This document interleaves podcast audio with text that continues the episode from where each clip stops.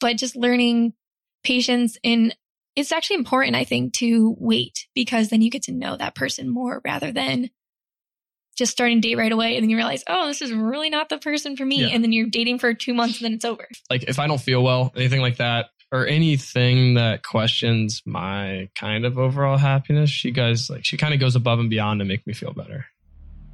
Take a girl and a guy, and they fall madly in love and form a family.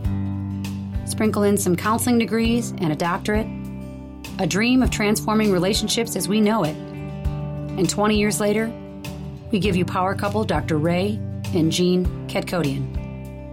And this is their podcast, Couples Synergy. Welcome back to another episode of Couples Synergy with Dr. Ray and Jean. I'm Dr. Ray. And I'm Jean, and this is our podcast about love, marriage, and relationships. Check us out online at couplessynergy.com and be sure to subscribe to our podcast or send us any suggestions on topics you'd like to hear more about. And now on to Couple Synergy, an in-depth look at love, marriage, and relationships, where we bring you our experiences with working with thousands of couples for over 15 years. You know, every day we get to hear intimate details about a couple's celebrations, disappointments, and everyday challenges. We've often wished these stories were shared because we know we are more similar than different.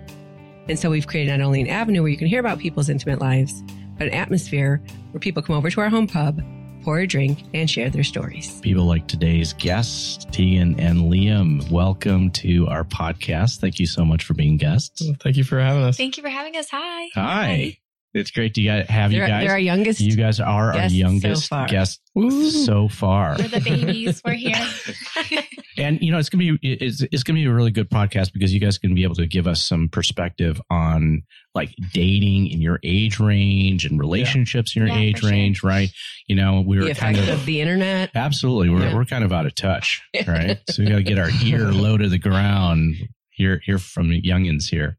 So before we get to that, why don't you guys tell us a little bit about yourselves? How old are you? Where are you guys at in life? I was going to say, what do you do for a living? But you haven't created that yet, right? And then, uh, how long have you been together?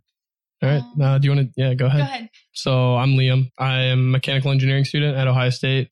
Soon to be a, like a, on my rising senior status. The So- Ohio State. yeah, State. the Ohio State. Don't get it wrong. Everyone will get upset. So pretty much just staying through work, but I don't really have that much time to do things during school year, uh, except spend time with Tegan most of the time.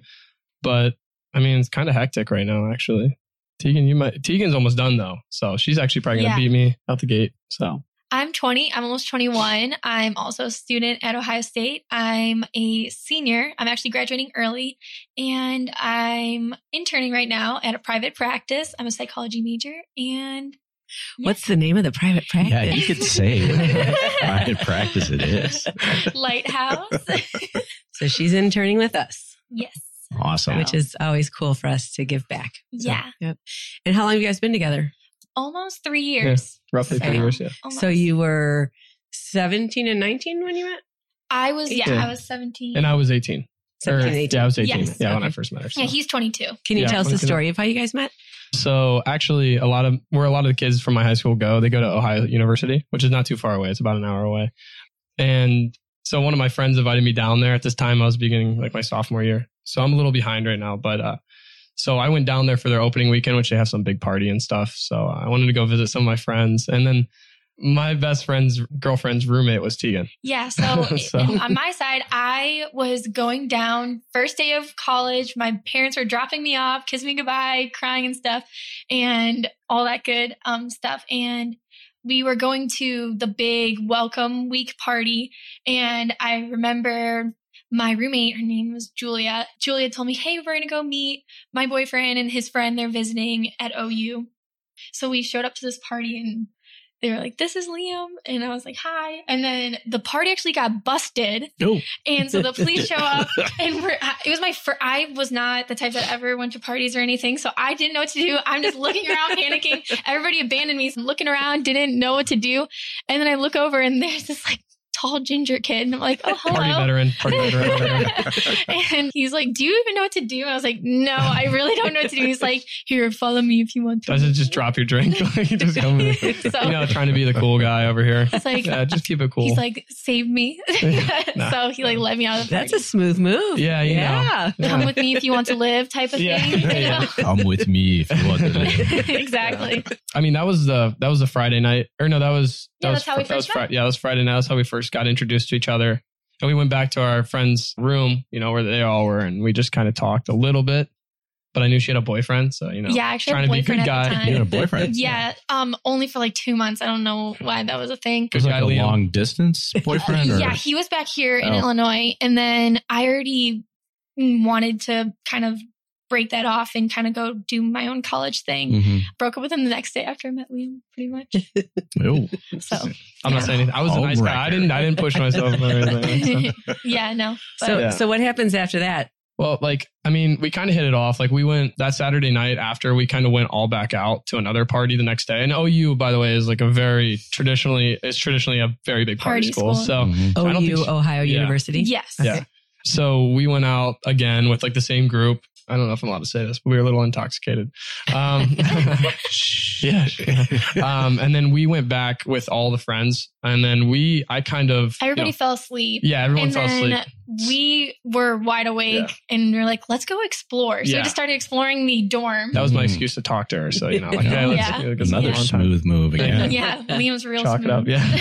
and then we just kind of sat and talked for about probably three or three or so hours. We didn't really even sleep, and I had to leave the next morning for school for Yeah. my so because I was at OSU, so I was kind of far away. It's about an hour and thirty, hour and 40 Mhm. away. So yeah, so we just kind of talked, hit it off, and then I got her Snapchat. You know, modern day, here. Modern day, yeah. right? Yeah. You know, yeah, it went really well, and honestly, I didn't know if I was ever going to talk to her again Mhm. because it's kind of quick, fast paced, like relationships, and you know, like the young, young, uh, young In my head, I was like, I've never seen this guy again. It's Yeah. all good. Like, whatever. Yeah, but you broke up with the other guy. Yeah. yeah, the I actually day, did right? the next day. So she, so she had an idea. Yeah, she had an idea. I really didn't think though. I just Yeah. like I'm in college. That's just what like college guys are like. Well, I had the inside scoop too, because you know my best friend's girlfriend was her roommate. So Oh, like, yeah, yeah. I knew everything that she was thinking for the most part. So I was like, well, and and my friend was like, well, I don't know if she thinks you're going to talk to her again. So I mean, but she kind of wants you to. So I like, yeah. Then we just kind of hit off in that same. Well, it had been Sunday, I think, Yeah, and then we started talking through Snapchat, and, then, it was just distance. Yeah. So how long till till you see each other again? I think it was two weeks. yeah, it was a uh, no, it was the next weekend, Oh, I think. maybe we only because I was at OU. Sorry, mm-hmm. backstory. I was at OU and then I transferred to OSU. Yeah. So I was at OU for three semesters, so about a year and a half. And then he was still at OSU his entire time. Mhm. So we were distance, and then I transferred. Why'd Yeah. you transfer? Yeah, what was the motivation? I wanted to get a BS in psychology, Uh, and then I ended up not getting a BS in psychology. so you, you Um, transferred because of the program that OSU is offering. yeah, was Ohio offering? State's more of a. I saw it as more of an academic opportunity because they also had forensics minors, and Mm. I'm really into forensic psychology. So Yeah. they didn't have forensics at OU, so that's why I kind of transferred. And there was a ginger at Ohio State. I had a crush on Oh, so. I was, you know, no, I was part of it then, a little bit, No. right? Uh-huh. No. All right. Maybe. It was I'll an added bonus. Right. Okay. What, what was it about the other person that attracted you to them? I think personally, her personality and like her smile. I mean, her physical attributes, obviously, the sexual attraction was there. But I think definitely her personality it was so easy when I first met her. It's like we just, like when we, like I said, when we talked for like three or four hours, like, Yeah, I felt like I knew so you for. simple. I felt like I knew you for years. It's yeah. weird. Oh, yeah. And it was weird. There was no like borders between us at all. You know, like when you first meet someone, you're kind of like put up a little, A little wall. awkward or something. Yeah. Yeah. And But at least for me, like I didn't feel like I had to filter anything, like not in like a, a verbal sense, like filter what I'm saying or anything, but like like just it was so natural. It was Mm-hmm. so smooth. Like I just wasn't really thinking that much. You know, when you first meet someone, you're like Yeah. over analyzing everything. Don't do I say this? And you're you know, Yeah. it was super easy. kind of going off of that, what really stood out to me was so we were talking for those three hours, or we were in this lounge area, and what I I told I asked him, "Tell me your life story. Just tell me mm-hmm. like who you are or whatever." And he genuinely did for an hour. Just told me his life story, no filter. Just, "Hi, I'm Liam. I was born on."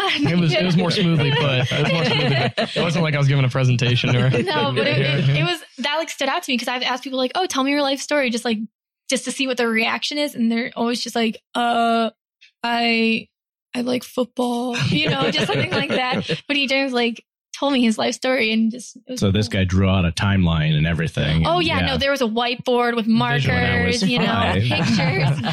I, I knew I had red hair at age four. So But yeah, it was very, it was very natural and just, I feel like I could just be my genuine self with him and stuff.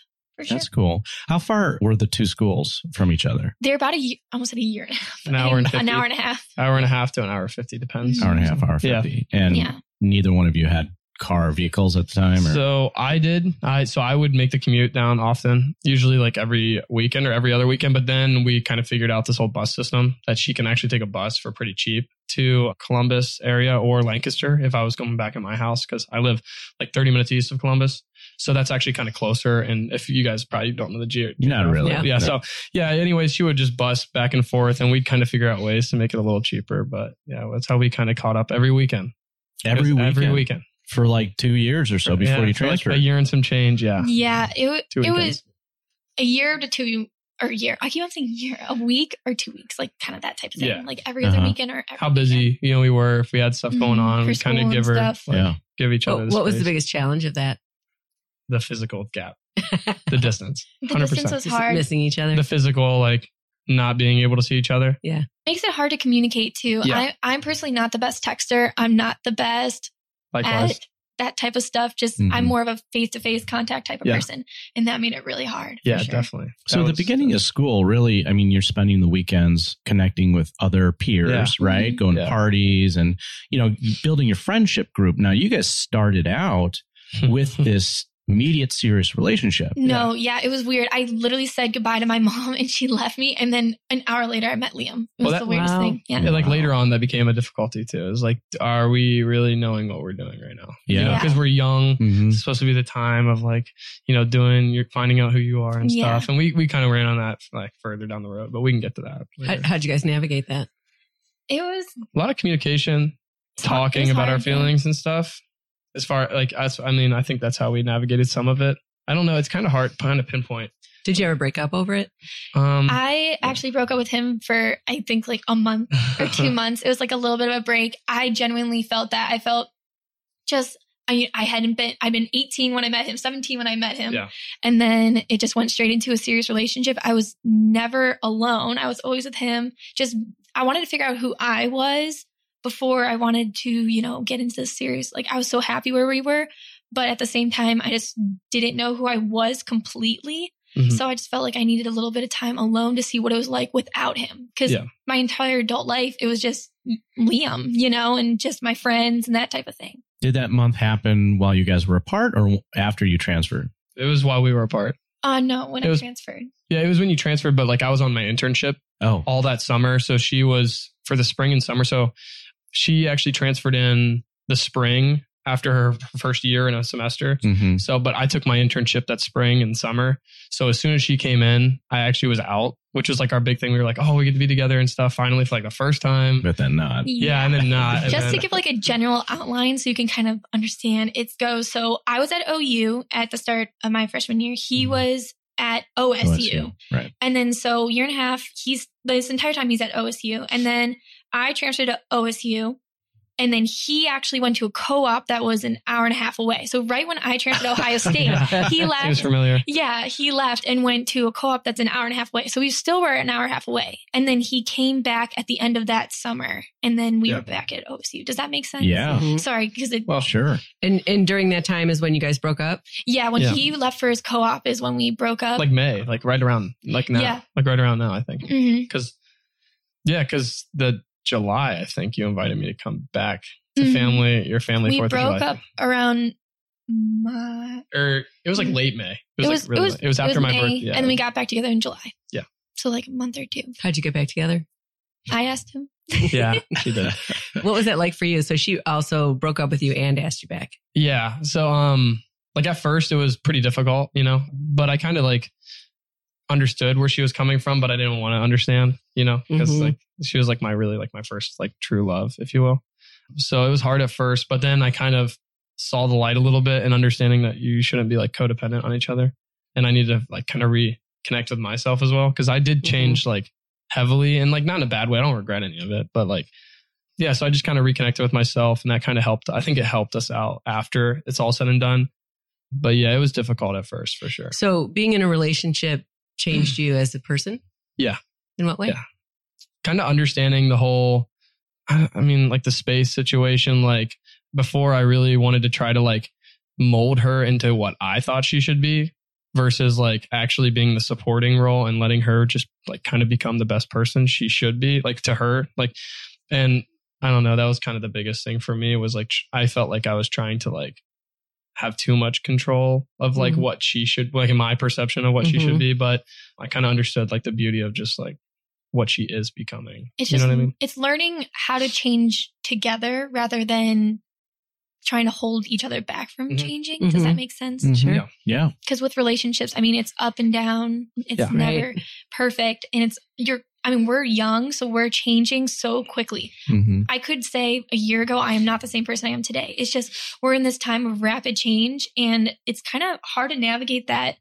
Also in a relationship too, because you're changing so rapidly Mhm. and you're changing in different directions and stuff. So it's just was learning how to change together Yeah. and working And- through changing together. kind of like in a also in a college environment it's very easy to get dragged off that track like as in like everything's changing so fast you go to different things when you're not with that person Sure. and there's a lot of impulses that would possibly take over if you know what i mean like a lot of distractions, Yes. a lot of Yeah. shifting sand, you know, moving Yeah. pieces are going on in your yeah, life. Yeah. college is the most inconsistent time of your life. I feel like you know you're Yeah. never in one place for more than a year. You're changing. You're physically changing. You're changing Mhm. houses. You're changing classes. You're changing friends. Friends are changing rapidly. Yeah. So you're just genuinely changing very rapidly. And Yeah. Just So was this the first serious relationship for both of you?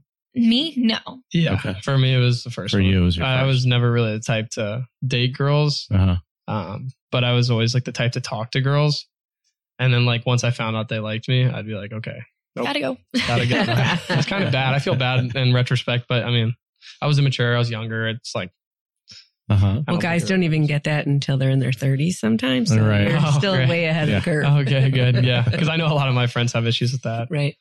but and that was weird bad. for me because I was always a serious relationship type. Like I took every relationship that I was in super, super seriously. Yeah. I've learned a lot from her because yeah. of that. So then I think when I like met him, we started I was dating. I, just expected still. it to be serious, you Yeah. know. So it's just kind of it's just different. It was different for me. It was definitely Yeah. different for me. I was not, I mean, we, we talked for like what, three and a half months and I was just like, didn't know if I should ask her out or not. And she was like, I swear, if he doesn't ask me out, I'm not I talking like, to him "I'm again. going." I was like, shoot, all right, no, I got to do it. I got to do it. he actually took me. So I was meeting all his family and stuff in the beginning, and he took me to a road trip to. New York to meet all of his family. And To New York. Uh, yes, it's my Buffalo family. So Okay. the loud Polish Uh-huh. drink. Let's do this. Yeah, kind of. yeah. Oh, so we're not dating. He's taking me to Right. New York to meet his family. So you're not a couple yet. no. Got it. And he's taking me to New York. How did he introduce you to them? this is the best part. Oh, okay. So we were, so we arrive in New York, and he he's sitting in the car, and I'm and I'm just looking, and I'm like, "Do you want to be my boyfriend? Do you want to?" And he's like, You said that? "Yeah." I asked him Well, when we were in the car. Yeah, in the car, I asked him, "Do you want to be my boyfriend?" So we can introduce to everybody that we are. The, he's like, "No." He's like, "But I'm still going to introduce you as my girlfriend." And I go, No.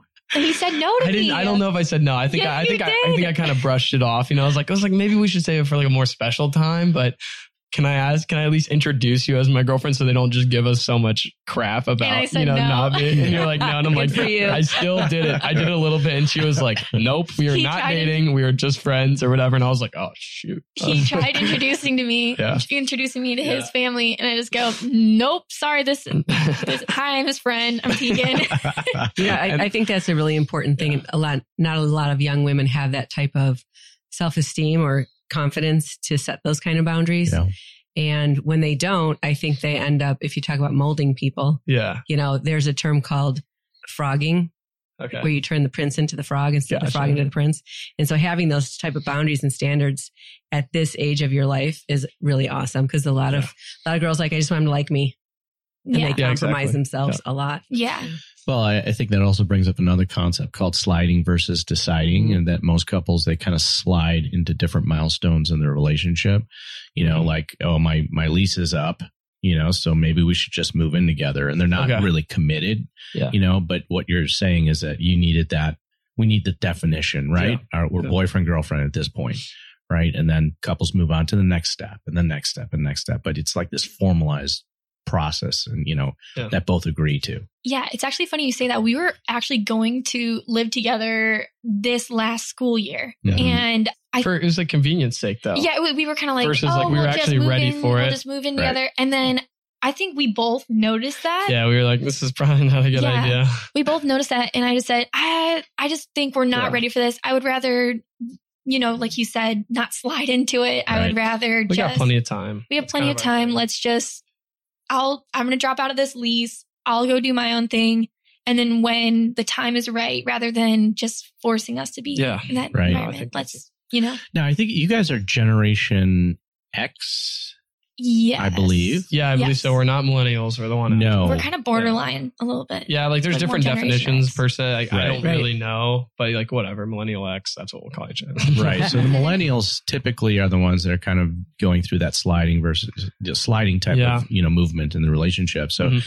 you know, based on what you guys see with your friends and, and people in your generation, you know, how do they approach relationships? really, I I came from like a more, I think there's a different like like raising that I I don't know if I had differently, but it was more like in my area, like it was very Traditional. traditional conservative style. Mhm. So like generally you find a high school sweetheart, you stick through with that, and there may be more sliding in that. But when But so you, like you didn't like girl hop.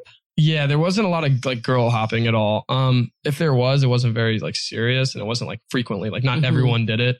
It was very like common to find someone and you guys kind of just connected.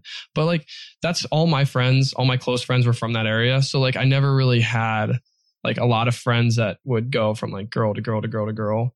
And if they did, they weren't really my close friends. I know some people, Mhm. but a lot of my really close friends are just strictly like, I mean, he's like my one friend, my best friend. Uh, he's been with this girl for like five years, six years. And then my other friend has only had like two or three girlfriends and Mhm. they've all been serious. And like, they're definitely like the type that are looking for someone in the future. So there not was just- support for this type of relationship. Yeah. Yeah. So like that was one of the problems I ran into when I like we were breaking up. I was like, no, it's not supposed to be like this kind of thing. Like I was against myself, but I realized like now is like Yeah. I was running through like the immature cycle of it, like not understanding. And I think she came from a different side of that. Yeah, no, know. my friends was very hopping from one to another. Do, do you type of see a difference being raised in the Chicago area versus being raised in Ohio? Oh my gosh, yes, for sure. I think, I mean, in terms of our example of t- parents and stuff, and for me, I mean, for me, I a lot of my friends' parents, my parents, everybody's getting divorced kind of around me. Mhm. Versus, I think for him, like most parents are still together and stuff. So Yeah, I I mean, that's like yeah. definitely like diff- you see a different example of what relationships are. That's what I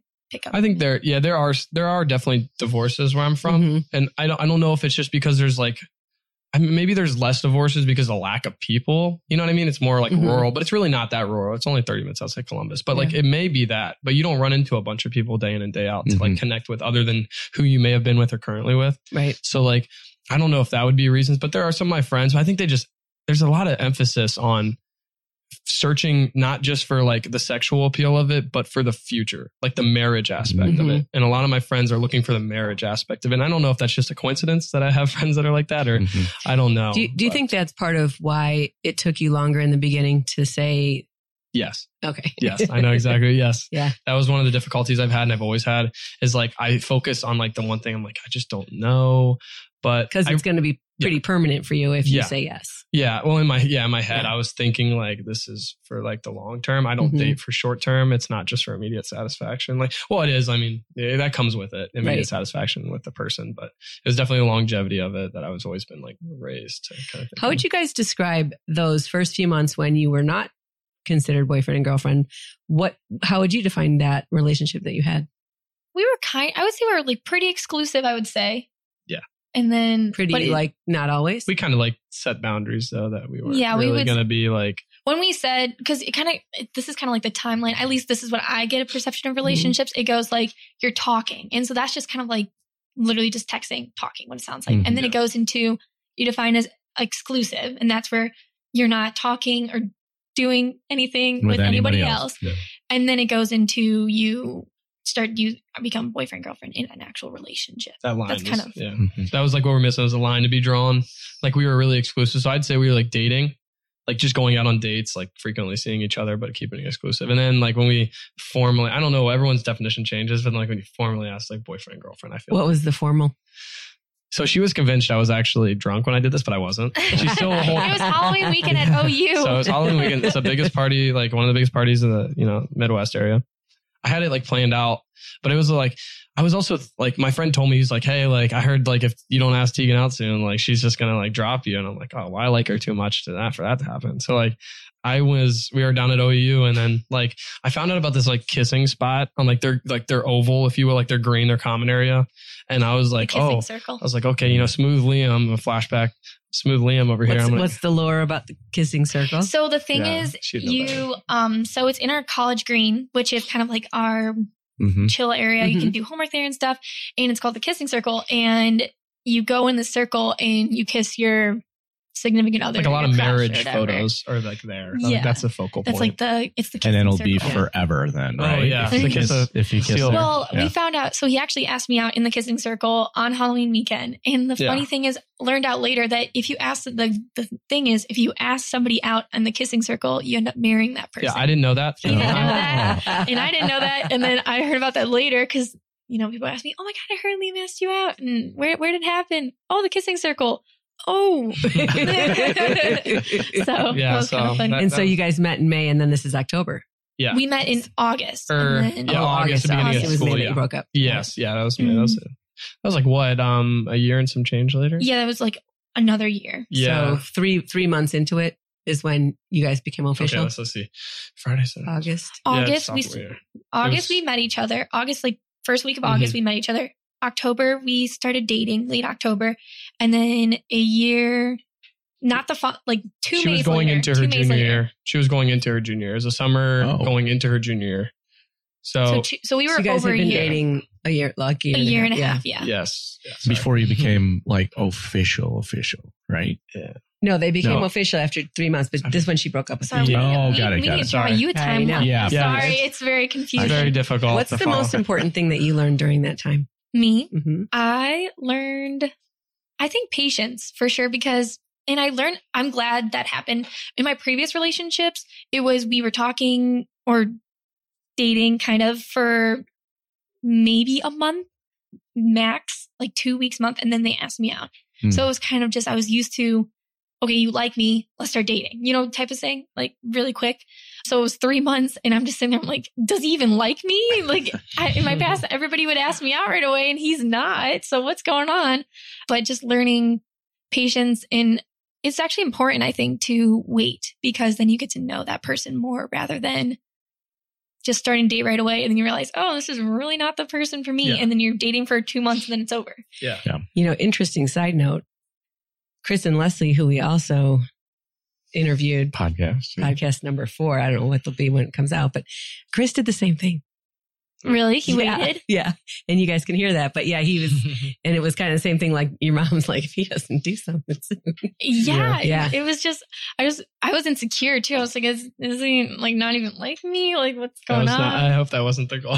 Wasn't the goal. no, I I know now retrospect, yeah. but yeah, I don't know. I, I don't know. I feel like I chalk it up as a loss if I uh, ask someone out and then it doesn't work out. So like I really wanted to make sure that she was, you know, I, I just don't see like relationships like doing a short. I know it's like you're supposed to find out who you want to be with dating, but like I guess to me it was like I'm gonna if I'm gonna date, it's a pretty good chance I want to. And, take and she's like the first real girl you asked. Yeah. Like, see, I've, I've only, so, but it's kind of weird though, cause like, you know, most people would ask girls out to figure out, but like I did talk to a lot of girls through high school. So I got an idea from that.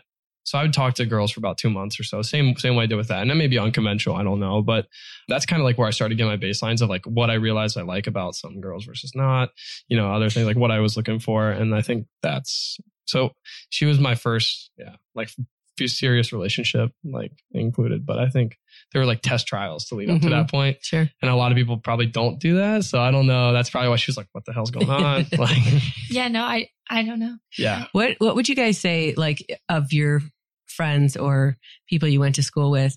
How early are people becoming sexually active, and is it within relationships or is it just hooking up? I think it's becoming earlier earlier, and and earlier, earlier yeah. with like the rise of like the technology and like the rise of technology, like social media in particular, the accessibility to other kids, like that may not be in your school or like out of your school, and you can portray more of a sexual like image to other kids, which would maybe make them act more like aggressively towards mm-hmm. trying to get sexual favors or something like that. But I think it's definitely becoming earlier, and it's definitely becoming like out of relationship. the What, what's the earliest that you I- heard someone your age was, or someone around I your remember the first rumor was these this couple like had did like oral sex on our bus when I was in I think I was in seventh grade, Wow. which is super early. Mhm. And Oh, I don't think they I don't think it was relationships. I don't I, I don't remember really actual relationships, serious relationships coming along till later. And it was till later, like when? I think people started seriously dating, I think around freshman or sophomore high school, Wow. like that type of thing. So sexual activity was going on maybe like seventh and eighth grade. Well, yeah, Yeah. that's Maybe pretty early. Yeah, mine's a It was little bit really later. early. A tad bit later than that. but um, I think it was mostly people in relationships in my school that would like we'd at least hear about, and it was generally like sophomore, junior year that we actually started hearing about. and yours that. was with committed relationships. for them. Yeah, but recently, like, so I have a couple friends that kids I played baseball with back in the day, and they were like somewhere younger, and I think it changed literally like right after our year because it really like directly correlated to like the hookup culture directly correlated like partying. Mhm. And like we didn't, as my class didn't really party that much, Mhm. but like my friend, my best friend's sister's in high school, and like we remember she was going to parties like freshman year, and like there was a lot of rumors around that because I had friends whose brothers or sisters were in high school, and they would talk. Do you to us about it. remember what apps Oh, um, might have come out that year that weren't there the year before? I think that was right around the emergence of Tinder, um, which is I think everyone it's probably the biggest one. And then In the high school, kids were doing Tinder. I don't know back then, but currently, uh, yes, Mhm. there's a lot of kids doing like the like the, engaging in like Tinder and stuff now. I don't know about that. I don't think it was more back then. I think it was more around the party structure of things. Like Mhm. parents aren't going to be there, so you know what? you guys had can do. Facebook in grade school. Yeah. Oh yeah, Right. Yeah, I still look back at that stuff. and laugh. then and then what and then your generation switches to what? They they switched to Twitter and then Instagram, Instagram, and then Snapchat now. Snapchat, or- and like other Mhm. data, and then How, how old were each of you when you got on those apps? I'm a late bloomer. I am not a social media person. I hate Instagram and Mm. Snapchat and Facebook. I actually deleted them for a really long time and then I only added them back. So I was saying like I genuinely seriously was back on them when I was going in for my freshman year of college because I needed to find a roommate and that's kind of how you find roommates. You Yeah. go on Facebook Mhm. and Instagram and stuff like that. So you were on Instagram and Twitter in high school. no, I didn't Okay. even get any of that stuff till You didn't do any social media in high school. Uh, a little bit, but not seriously. They were kind of like on But my But your friends were? Yes. Okay. Yeah, Okay. I'm weird. I'm weird. I don't. I, What, don't- what would be the main one that they would use? I would say Instagram is a big one. Okay. Yeah. Yeah. Yeah. I think it was. Yeah. It's probably Instagram. Yeah, I, I mean, I started on like Instagram and Twitter, like probably I think sophomore year. I got Instagram. I had uh, Facebook since like eighth grade, just because like I didn't think it was that. I mean, that was like the hip thing actually. So yeah, I, we had they had I had was on like uh, Facebook, and then through fifth to like or sixth to like seventh and eighth grade, we would do this thing called Google like Chat. And we'd all get in there. I mean, that was like the first form of like outside note communication besides like having a phone. But I had to walk home, so it was different for me having a phone. and then yeah, probably Instagram. I was heavy on like sophomore year, freshman year, and then Twitter. I've had, but I never really get into it. It's too political for me, so I just try to stay off of that. Really, but Sorry, I was actually about to say. So a big thing at my school, we got these tablets, and a big thing was going on on Keek, or I think I say say Kik, Keek. Is that right? Okay. Never heard of this. It's like a text messaging kind of Mhm. thing. I got my, I was a freshman or a sophomore, and I got my first dick pic over Kik, and I didn't. It was like a random. Dick random. pic over Kik. Yes, a Yeah. dick pic over Kik, and I, re- I was at that point. I, I don't know. I Did you know the person? no, it was like this random person, it's like and anonymous. and I remember I was, yeah, it is anonymous. And I was go, I was just like texting one of my friends or whatever on Kik. And then all of a sudden this like message pops up and it's this random guy and just his dick. And I was like, oh, oh my God, what do I do? This And is in high school. This Yes. happened. Yeah. Yes. And I was, in, I go to a Catholic school.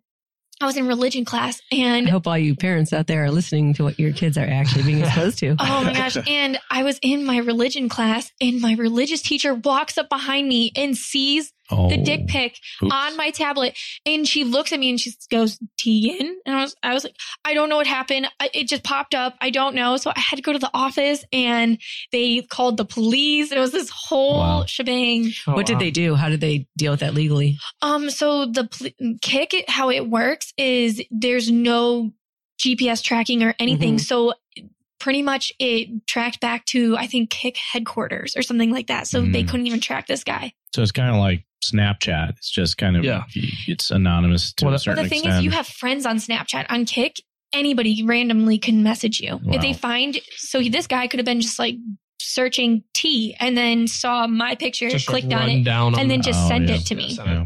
that was like in the emergence of like all of that though to Right. be honest with you so there wasn't a lot of privacy stipulations that they have now Mhm. because of that and like the tracking capabilities because it was so new and like so yeah she was probably you're yeah I was right in the heat of like all the It explo- was so explosions of social media for Right. like teens and stuff and Do you have a, a similar story or know of one? no I mean it was usually Snapchat was intended for like I feel like roughly along those lines until For they sure. started getting like ethical issues with that yeah. Because it disappears after 10 seconds. Yeah, you and can you- send anything and you, you, can't want. screenshot it. So Yeah. like it's just a there. It's like peekaboo, and then so people would probably send stuff over that. And I know people did through my high school, like you know, girls to guys or guys to girls, etc. But I mean, it was kind of like that. We knew of it. We never had police intervention on any of that stuff until we like there was an email chain of like Mhm. like sexting photos and stuff Mhm. between whoever, mostly girls to guys. seemed like the evolution of social media in, in the use of youth was to get away from the parents. Yeah. It's like Facebook, you know, Yeah. the youth were on it and then the parents got on it. Now And they're like, we're out of here. Yeah, Yeah. They yeah. go to Twitter and then, you know, it became political. More adults were on there. Yeah. And then, and then they, they just keep switching. So what's the next one, right? right. What's the next one that we can get, get Yeah. there so that the parents can't see what we're doing? So actually on Instagram, there's a funny thing going on now. It's um called Finsta. It's your fake Instagram where you hide it from your Oh, parents. yeah. And it's so yeah, yeah. so So we're educating everyone right now. Yeah. We're giving you the deep dark secrets here. But um kids generally will make a fake profile what they use for like partying and stuff.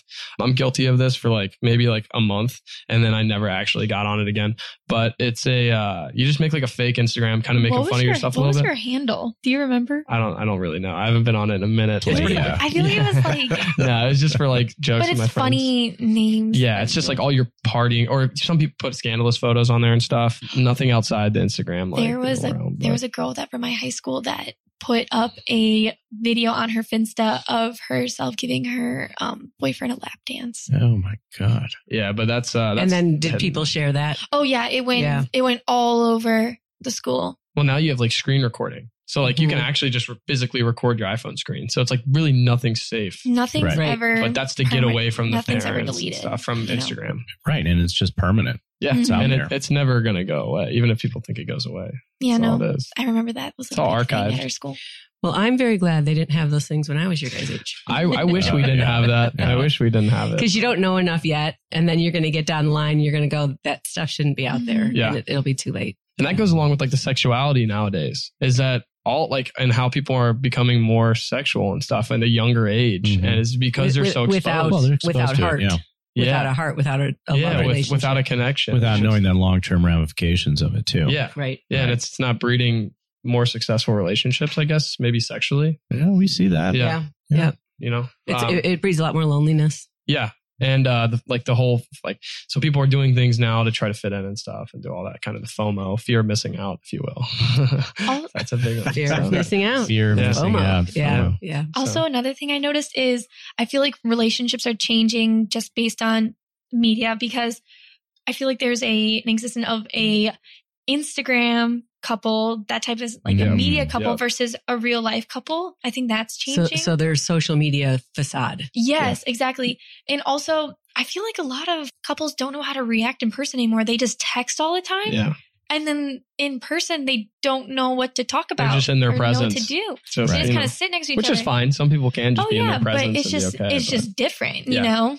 That's but one they don't know that, how to interact. Yeah, exactly. people are like relating their relationships. I feel like in an unrealistic way. Maybe I don't know. Mhm. Just because they what they see on the screen, maybe doing all these extravagant things, and they're Mhm. like, why can't we be like that? Well, Facebook envy. yeah, as they call exactly. it, yeah, right. and you know they model relationships maybe off celebrities and stuff, but in, you don't actually know what happens behind closed doors. Right. You know? But Mhm. that, a lot of people don't realize that. and it's starting younger and younger to to try to make that perfect model of a relationship, if you will. But- Well, we kind of know what happens behind closed doors. We hear couples all the time. And, you know, the impact of social media now has had eh, very negative, you know, consequences in, in couples' relationships. I, I think it's named in 30% of divorces. Wow. yeah, Mhm. I bet. Yeah, It's very hard to go to a restaurant these days and not see a couple sitting at the same table and they're on their phones. It's the worst. Right. Yeah. Well, hopefully they're Personal listening to this podcast on their phones right now. but yeah, it is. It is. It's an interesting thing because it hits the dopamine system, right, which is Mhm. our reward pleasure center, and it feels good. Yeah. But when that depletes itself, it's like a garden hose that loses all its pressure, and then you tend to get anxious and depressed. Yeah.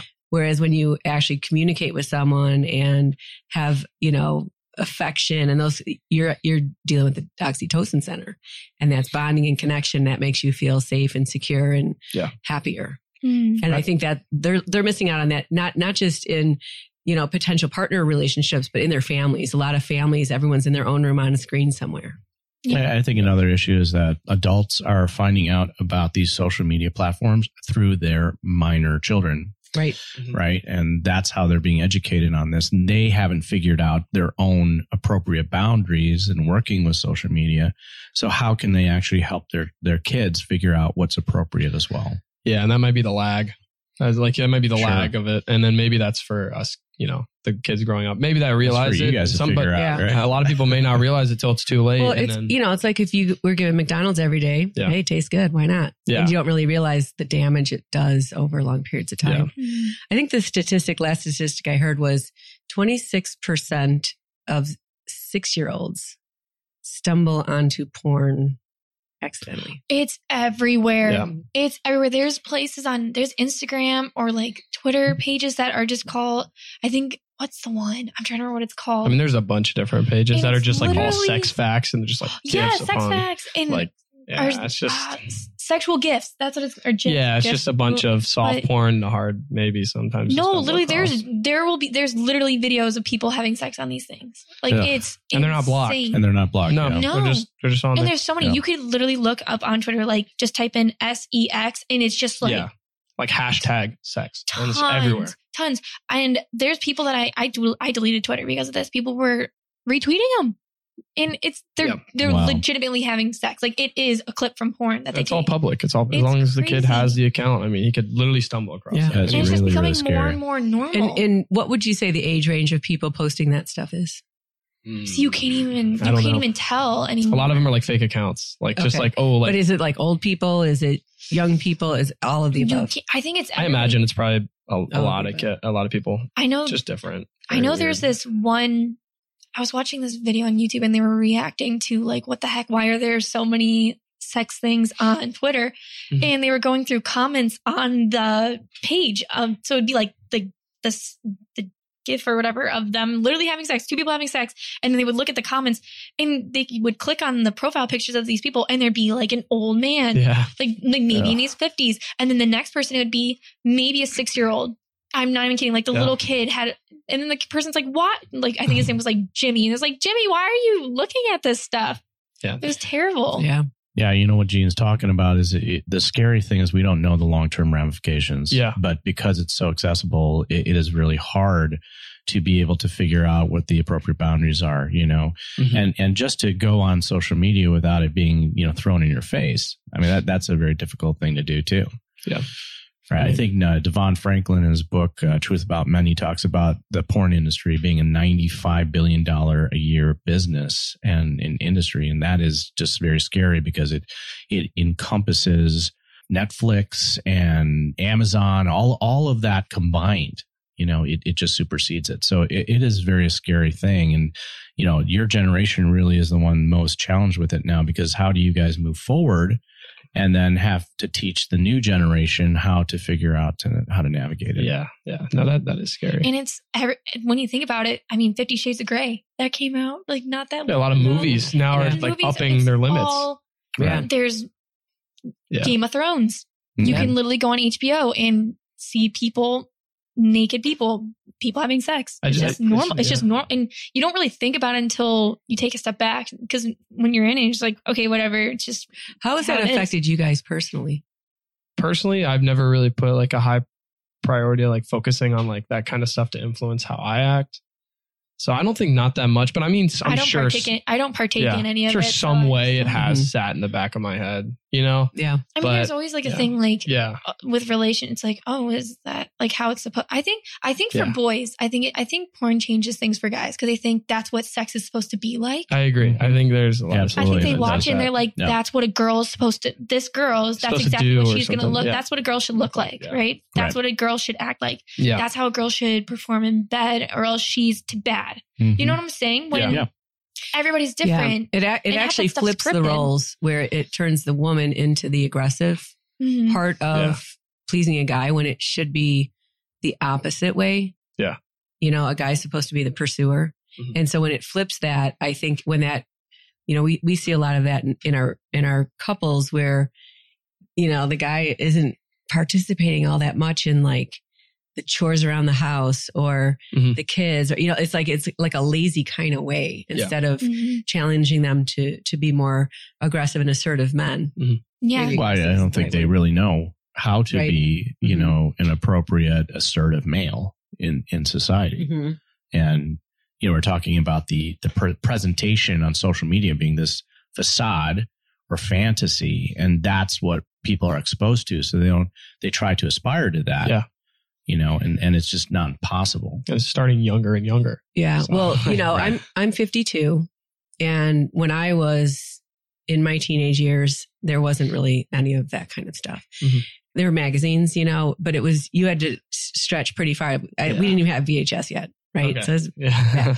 and you literally learned about those things from falling in love with someone. Mhm. And as a girl, your job was to say no, and their job was to try to convince you yes. And so there was this long period of time in the forming of a relationship where, you know, you were not doing it right. And for, for, and you were, they were, they had to learn that tolerance and that patience and to stay with a relationship before something would happen. Mhm. And, and as a girl, you had to hold back as well. And then if you did move forward, then you were called all sorts of nice things, yeah. but it wasn't just like in your face all the time or, you know, any of that kind of stuff. And, you know, it kind of ma- makes me sad that, that young people are not experiencing that with a real person and with their hearts. Yeah, Mhm. for sure. And I feel like, see, I feel like when I was, you know, going through, like when I was in high school and stuff, it was like, hurry up and lose it. You know, Yeah. hurry up and lose your virginity so you can be good, you know, and be better. Cause like, I think, Hurry up and lose it. That Yeah. was like oh yeah, it was like, everybody was like, when are you going to lose your, virginity? And this is like, a when are you Catholic, Wow. this is it? a Catholic school. Yeah. Like it was like, when are you going to hurry up? Like, like pretty much it's like, I have to lose before I go to college so then I can be good. And then, you know, somebody will like me. You know what I'm saying? Well, Like, think- to be good at it. Yeah, be good Okay. at like lose it earlier so then you can get better and know what you're doing. Cause it's just like, I That's feel because that's your value. because like I think you do. I mean, as a girl, like you do know, like it's a joke all the guy like all the time that guys are like watching porn and stuff, and just like you want to be good and like you know better than what they're watching. Yeah. yeah, exactly. And it's like in, you're insecure all the time. You're like, am I not good enough? You know what I'm saying? Mhm. And a lot of guys just get pressured into losing your virginity too, because otherwise you're not You're not manly. that manly or you're just, you know, whatever. Right. It's- Yeah, whatever Yeah. you are, you know. But you know, it's a common question. It's like, how old were you when you yeah. lost your virginity? Yeah, it's like, oh, you're 18? Like, wow.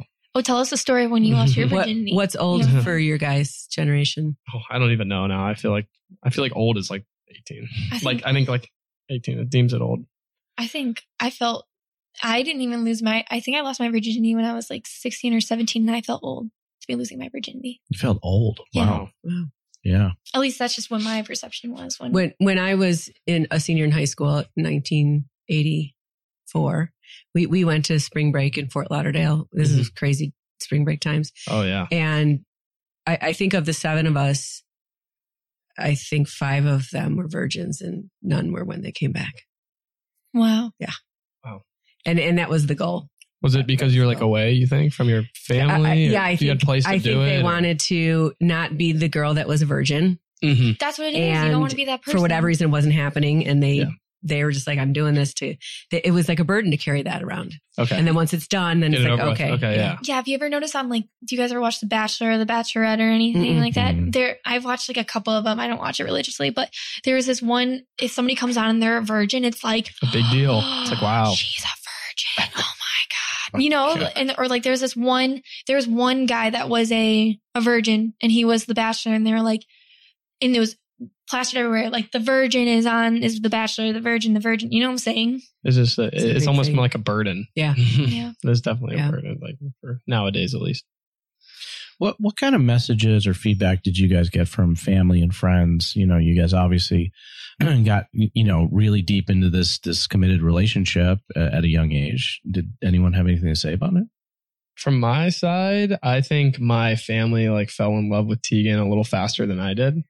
Not in a bad way. It's just that I'm awesome. yeah, Yes. she's pretty. Yeah, she's pretty awesome. I'm totally kidding. So like my mom and like my you know all my family really like love Tegan off the get go. Yeah, so when- like uh, me seeing that I had like a priority on my family and stuff. So like it was huge for me, but they didn't really like they didn't they never advised me to like go you know like oh like are you sure you're doing this you know what I mean like but like they saw it. I think they saw the connection that we kind of had. So they didn't they didn't really like warn me you know about like oh well maybe you're young you know maybe you want to like kind of you know, Take your time yeah take your time or something. I mean i always kind of had that in the back of my head. Like that's why i didn't want to rush into it too fast.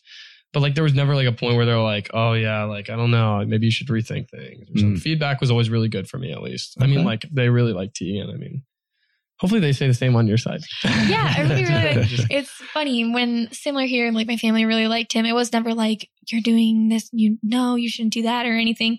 It's actually funny when we broke up for like that two months, I went home for, I think, a week to visit. And my brother, he was like, wait, you guys broke up? And I was like, yeah, Sally's like, it's okay. You're going to get back together. Like, I know it. Like, you, you guys are like great or whatever, which was kind of funny. And Yeah. Who said I love you first? me, she did 100% yeah, it was me. He said, okay all right i'm gonna sound like a major Ditto. Yeah. no, no, it wasn't even that. And must sound I- like a butthole but because I've been wanting to say it for a while, and then How far into the relationship was this? six months. Were we even like? Oh, we were. No, I thought it was early because I didn't think we were even dating yet. No, we were six it was months. it was after it was after Halloween. Y- yes, it was six. It was definitely like six months into our relationship because I was like, I, I remember talking to my one friend. I was like, I've been wanting to tell him for like a month, and I just. I don't know if it's right, but we're like six months in. And that's kind of early, but kind of not. I don't know. And she's like, "No, it, it's never. Yeah. A ti- there's never a right time. It's when it's it's when it's right for you, type of thing." And I like told him I was like, "Okay, you don't have to say it back. Yeah. You don't have like don't say anything." because I, I think I love you is like a big thing to say to somebody. Mm-hmm. I don't say it unless I genuinely mean it, and I try not to say it all the time so it just doesn't come a habit or anything. And I was like, you don't have to say it back. I just want to say like, I kind of um, I love you. Okay, bye. And then he was like, he goes, thanks. And walked away. He literally said I mean, thanks. So it's over the phone. Yeah. No, it was in person. Oh, It It was- was Yeah, it was in. It was upstairs in my parents. It was at my parent. It was in my bed in my parents' house. yeah, and I was Yeah. like, I think we were running upstairs to go grab something or whatever. Yeah. I'm sorry. Well, we were 'cause- upstairs to grab something. Because our parents, let, my my parents let us like sleep in the same bed. Okay. So like I think that's when it was actually. didn't think which yeah, I was up in the room. yeah, that was up there. It was up my room. We were laying down. And no, it was right before the Halloween or the Christmas party. Was it? Mm-hmm. Because I, Are you sure? I like cried that night. I was like, he doesn't even oh, like Oh, me. no. Maybe I'm thinking of he doesn't even like me. What, what him did you think when she said that? I knew I did. I loved her back, but like I, it, like you said, it was kind of a big thing to say that for me. You know, so I didn't Yeah. want to rush into it because I don't say it to a lot of people. So what happens I don't from know. there? It was kind of- It was like it was like, oh, we're really in this right now. but um, yeah, I don't. It was, it was just like I I don't know. So know? how long did it take you? Not much longer. I don't think it was A only month? no no no no. It was like a couple. Two It was, when you kept saying it to me, I was just like, yeah, I do. Like I do. So why not not say it? You know what I mean? And then it's funny because so for one of the summers I came home in my sophomore year and we were I wasn't going to see him for three months. And so I said goodbye or whatever. And I said, like, I love you. And we both just started like crying. And then he went in his car and then he texted me. He was like, okay, this is how I know I actually do. Like, I've been saying it. Yeah. This is how I That's know when I, I, knew do for like for for sure sure that for he loved sure. me. Then that, that's when I felt like he genuinely Oh, said, I was a love wreck. you. I So was a you, you texted back. Oh no. So I didn't tell her that that's when I knew till like for a little bit, but like she, I dropped her off at the airport and I was like, I'm not like the one to cry. And then like, she was like leaving. I was like, oh shit, like this is happening. I'm like, oh man, like I don't know what I'm gonna do. Like, you know, I haven't been, you know, but that's that also goes hand in hand with like me understanding that it's okay to kind of like let her do her thing too. Mhm. And like, I mean, it makes it, you should, I mean, I was sad. Like, I was really sad. And I was like, wow, I really do love this girl. This girl has a much bigger impact on me than I ever thought, you know? After that, I think is when I realized, like, okay, yes, he's genuinely saying it back. Like, he's Mm. def- definitely genuinely saying he loves I can me. imagine there was probably doubt on your end. Oh, Okay. yeah. You said thanks. I'm not the one that expresses my feelings really well most of the time. I've gotten better, definitely gotten a lot better at that. It's a guy thing. Yeah. So that you guys was, are, you're not allowed to show emotions. You're too manly. oh, yeah. No, we're actually taught societally. You know, it's Yeah. it's a kind of something that happens. There was a study that was done with infants, and they had uh, male infants, female infants. Male infants actually were more emotionally expressive, but Hmm. then you know longitudinally they they kind of caught up with them like at age eight, nine, and then it had completely reversed. Right? Wow. Mhm. That's because interesting. males are, are really taught to funnel and channel all of the emotions through a select few. Yeah. It's like, you don't see your dad cry, so don't cry kind of thing for me. That was like, it was like, I don't ever see my dad cry. Right. I've only seen it like maybe twice. Because it's time. taught its Yeah. weakness, you know, Yeah. erroneously, but yeah. Now looking back, I don't like I'm I'm okay with like expressing my emotions, and Mhm. I'm I'm sure I've expressed my emotions a couple times in front of you. You've It's not a definitely big- gotten more expressive with me. I think as you got more comfortable. Well, I with realize it's stuff. okay. I mean, I didn't know how you'd react to it if I was like upset in front of her, Mm-hmm. so I kind of hit it back for a while. But then I'm like, you know what? This is what it is. so like, That's this is actually- face value. Yeah, that's actually interesting. I so my first boyfriend that I ever had, I think I was like 15 or 16. And I remember I broke up with him because he cried too much. Oh, look at that. See? So like I in my so in my mind I was like that's so you know, that's weird. Mhm. Why is he crying so Right. much? right. But was he crying like he was babied and he was trying to get reaction, or was he genuinely sad about something? I I don't know. It would just be like anything. I one Yeah, I one it would be way too much. It wasn't genuine. Yeah, so that's when I Mm. was It like was on the other end of that. like- that seems excessive. in my head I was like he's so girly. He just cries all the time. But like can't handle but his now, emotions or something. yeah, something. but now like I look back, I'm like, it doesn't bother me that. So it's just like interesting. Like girls get it, it too. That like Mhm. guys are supposed to be. but if you're and around a girl who cries too much, that's not cool. Either. no, no, yeah, that gets No. yeah, that- that's Yeah. like oh gosh, okay, chill out. So, what did you guys learn about relationships from your parents, and how is your guys' relationship similar or different? So my parents are divorced. I I don't feel like I really got a strong sense of what a relationship's supposed to be like with them. They never were very they never really hugged or like kissed or anything. So no type of PDA whatsoever. Never, never. And they didn't really talk a lot, at least what I got a sense from. It was kind of just living it just seemed like I was living with like people that are roommates more than Mhm. in a relationship. They didn't really have the best relationship. So I I think I get a lot of I think it what I see from my example from relationships definitely have an impact on me and like what they cause a lot of issues kind of for me and I think our relationship sometimes like I have a hard time with like PDA like I just like really have a hard time with that. like showing affection. Yeah, I do I think when like when in front of other people. Yes. Yeah. Like when we're alone, like I'm I'm like okay with like, you know, showing affection, but if we're around other people, I just it's just like hard for me to do that. And a lot my parents were, like bundled down a lot of emotions. And so I do that now. I Mm. find in my relationship, I think when you when you hear about things, it's when I'm like exploding. Like I let things like go down and then it just turns into bah, like explosion and then it's Mm. just like everything call comes out all at once. At least that's what I think for me how it like Yeah, but you've gotten better with that. Like we've I'm, talked I'm, about I'm that. working on it. That's something I want to work on Yeah. because I don't want to be the type that just bundles in things Mhm. all the time and not because that's just it's unfair because they don't they I mean they don't know because I'm not telling you how I feel and stuff. No- Somebody's not going to know unless you communicate.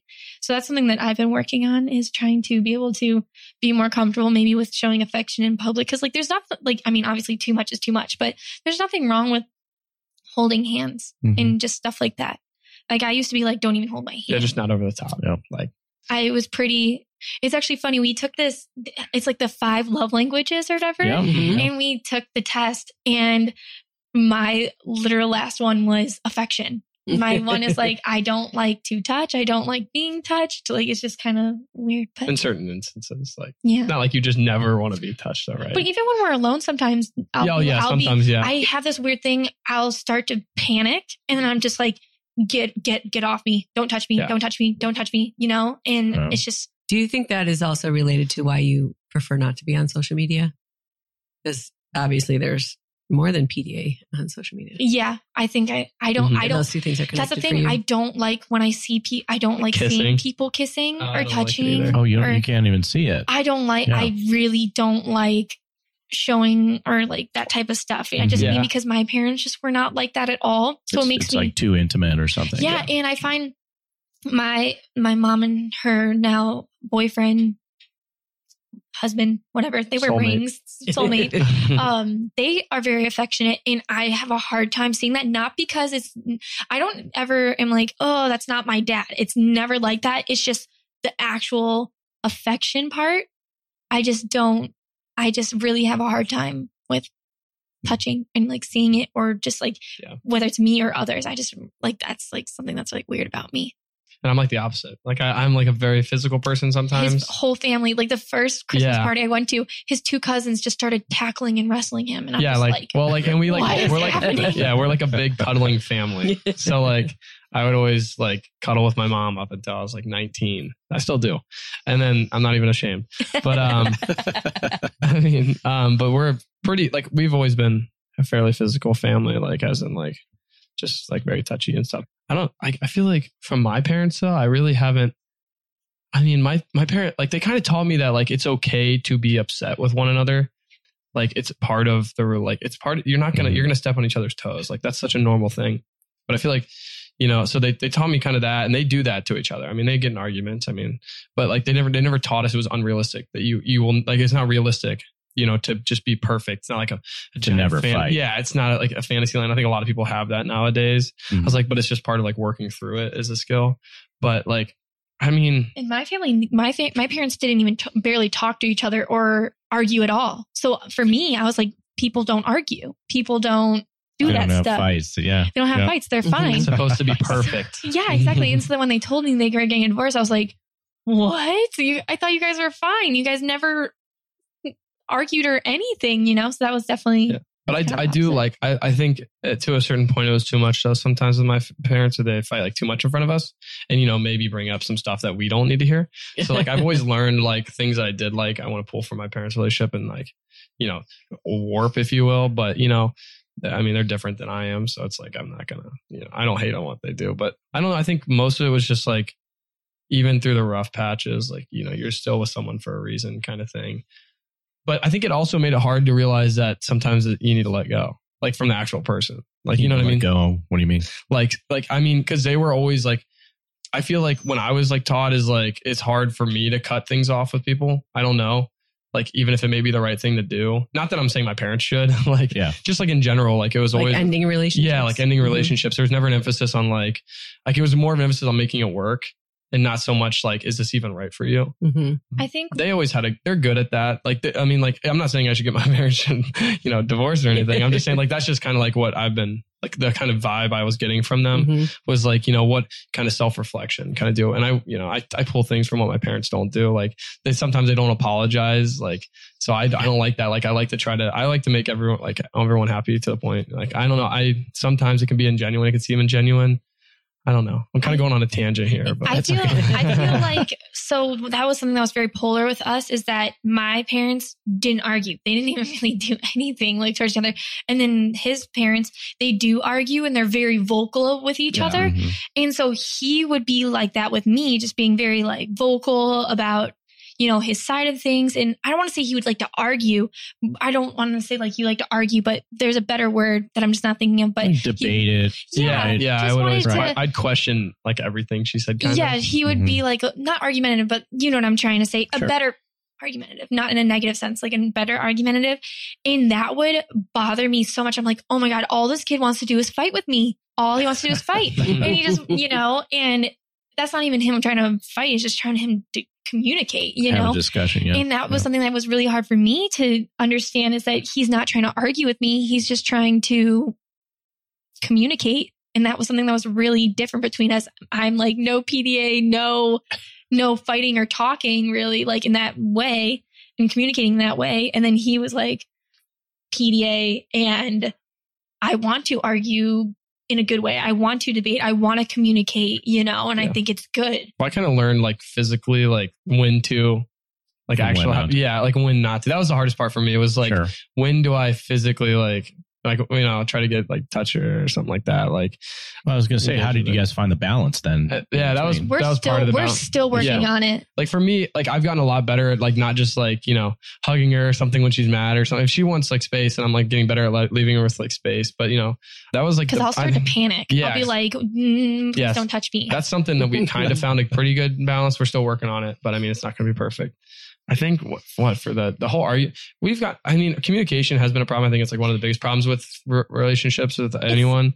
That was kind of like our thing that we've talked about is like like just getting communicating our feelings out because we've had like I'm pretty vocal it's just learning sometimes. how Mhm. it's more transforming how you think about it. You know, when Yeah. he's trying to talk to me about something, I need to not take it as an attack, you know, or Mhm. not an argument. You know, it's more of him just trying to express himself and communicate with me, which is what I want him to do. I want you to express your feelings. I want you to tell me how you're feeling and what's going on.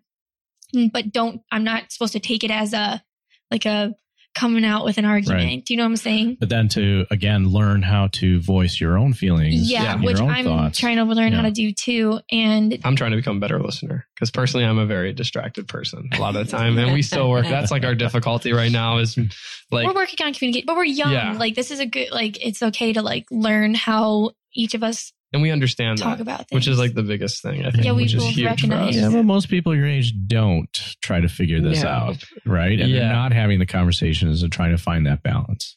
we actually had a really good conversation right before we came home for summer, just talking about okay, this is how Yeah. let's talk about our communication because that's something that's gonna be really important long term. And this is when you talk like this, this is how that this is how it makes me feel. When you say this, this is how it makes me feel.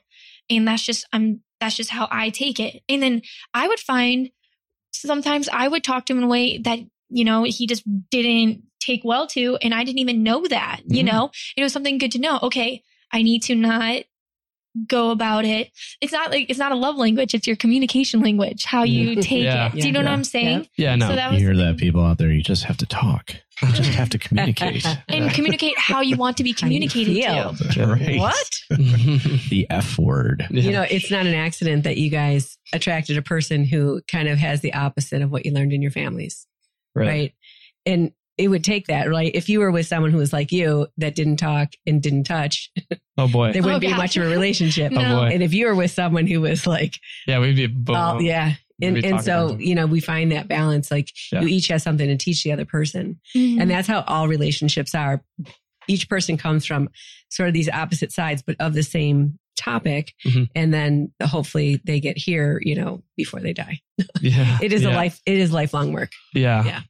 yeah. I think a lot of people don't realize that like you know what I mean Mhm. They- they- it's Oh, just- sure. the perfect the perfect you know you know, That's something that I think situation. I definitely am like, oh, I can't be, don't look at the social media relationships. Like, that's not even real, you know? well like yeah that. yeah so that's one of the challenges do you have a different perspective of your use of social media? you know i don't no i don't really i actually like wave off all relationship stuff on uh uh social media i mean like i i know my own friends do it like i know my own friends you know they What- have What do you mean by waving off? like I, I don't i don't take it for my i don't i don't implement it to my life i try to stay pretty i observe it take it for like a you know take it for a grain of salt or something it's just not something that i think i need to like implement yeah i don't know like You mean like yeah. friends that are posting about Well, relationships? Yeah, like everyone has this kind of like you know they want to portray their relationship as the best relationship, Oh, and that's yeah. fine. You know, like I, I get that. I just I I have um, like I know people personally that I know that have a kind of a toxic relationship, But on social media, they're, but on social media great. they are they're just in the best place ever. They're so happily in love. love like all the time. So I I really I see that and I implement it to a bunch of different relationships, and I know some people may have great relationships, but like I'm just not gonna Mhm. try to mold what I have into that. That's one know. thing we also promised. That was one of the things that we talked about when we were first going off. It was like, I'm, we were talking about how, you know, we're okay if we don't post things about each other on relationships. Yeah, we don't need to post about each We, other all the just time. because I'm not putting you on my Instagram doesn't mean I don't love you. Do you know what I'm saying? Like just Yeah. because, and that's one thing that like I don't think, have to prove it. We mess around with each other exactly. though, like because I, I I haven't posted a picture with her in like what like six months. I don't even know. I don't know, but on yeah, but we like we'll mess around with each other. We'll be like, oh, you didn't even post anything about happy birthday or something. I'm just not good with social media most of the time. Mhm. I was more of a high school phase for me. Mhm. I don't even really. I get on there just to check and look, just to see like what people are up to or if my friends are posting anything. But I really don't. But we like said from the we said from the beginning, we were like, we are not gonna base our relationship on texting. Just because you're not texting me back doesn't mean you don't love me. Hmm. It just means that you're busy. And please text me back just so I just don't know you're dead in a ditch Yeah. because I love you and I don't Yeah. want you to be like, I just want to make sure you're safe. You know, it's more so of your like, texting is more logistical. Yeah. yes, we Yeah. make But- sure we are more. But that was like more. This is like that was like more recent. Probably like a year and a half or two years. no, we did that right off the bat. But like in the beginning, we didn't really know each other, and distance was our only way to do it. But like the Mhm. way we kind of combated that was through FaceTime. See, FaceTime I think is different because you're Yeah, we're actually still generally face. talking face it's to like face. our little. Right. We do we do little things, but like I think s- at first though, before we really started getting like official, like through FaceTime and stuff like that, like talking or official as in like talking through FaceTime, it was mostly text and Snapchat, which is still like visual communication in a Mhm. way. But we really didn't even text that much. yeah, maybe not. I don't know. I was Do more guys- of a Snapchat. Do you guys have a sense of whether this is conscious or not conscious or something that you have decided or not decided? How, how do you know what type of energy and information and privacy should be within your relationship? And how much do you share of yourselves outside of your relationship? I think we're pretty private with people. yeah, I think we're fairly. Pri- I think we're private, except with our families. and except for this podcast. And this Yeah. podcast, yeah, which is Hello, now the public. So yeah, we are very public. So, like, you don't go talk to your guy friends about her. You don't talk to your girlfriends about him. Do you have gender No. people of the opposite gender that you have close friendships with? I think it's all mutual. No, I actually, I think I, I talk about her. I think I talk about her a lot sometimes too much with my friends. Not like in a, not in like a If- personal way. More like, Like, you don't go Yeah. talk talk about like problems. oh, you're my having. girlfriend. Like, oh yeah, Tegan loves these, and they're like, what? What, what are you talking about? Like, I do. Yeah. I do. Like I have my go-to friend that I talk to, and he knows who it is, and I've told him like yeah. if I'm ever and when I'm when I'm talking to another person about like okay, this situation is upsetting me. It's more of a check. Like okay, should I even be upset about Am I this? being reasonable? Do you know what I'm saying? Yeah. Am I because you know in in the heat of the moment you can be he said this and it was so bad blah blah blah blah and then you go talk to somebody else and just like you you shouldn't even be really that it's not even Mm. that big of a deal you know Yeah. and it's more of a double check for me rather than just like talking crap it's more of like okay so say you're my friend Liam said this to me it made me feel this way she's a psych major too so we really we vibe on this stuff it made me feel this way do you it's okay that I am feeling this way, but do you think I need to take a step back and think about it in a different perspective? Or do you think I need to maybe chill out a little bit, give yourself a break, and then think about it? And maybe it's not.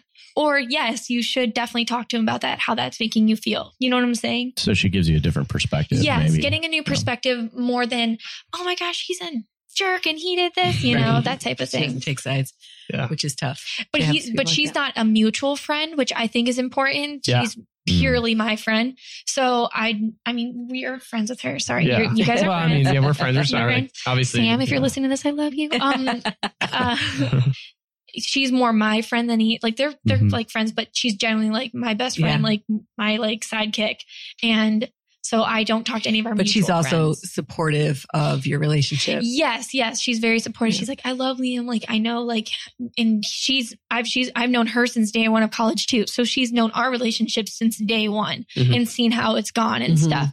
So she's like, you guys, you know, you guys have been through so much with this and this and this. I think you need to talk to him about, you know what I'm saying? Mhm. What would be the biggest challenge you guys think you faced so far? I think distance was like the big Distance was huge. was huge because we didn't really even know how it would be react. Like we'd react if we saw each other like every day or every other day. But I think distance was really big for us. Um, I think I think some. our, I think our breakup was hard. That yeah, was hard. yeah, I don't hold on to the breakup anymore. I, th- I look, I look at it as more of like a recalibration kind of thing. Like, re- like kind of Yeah, honestly taking a made a new relationship. To be honest, it was like a whole new thing going into it. Um, so It's it can be from- good. It can also be bad. Did Mhm. that change both of you? Yeah. Yeah, I definitely changed. In what way? What were each of your experiences?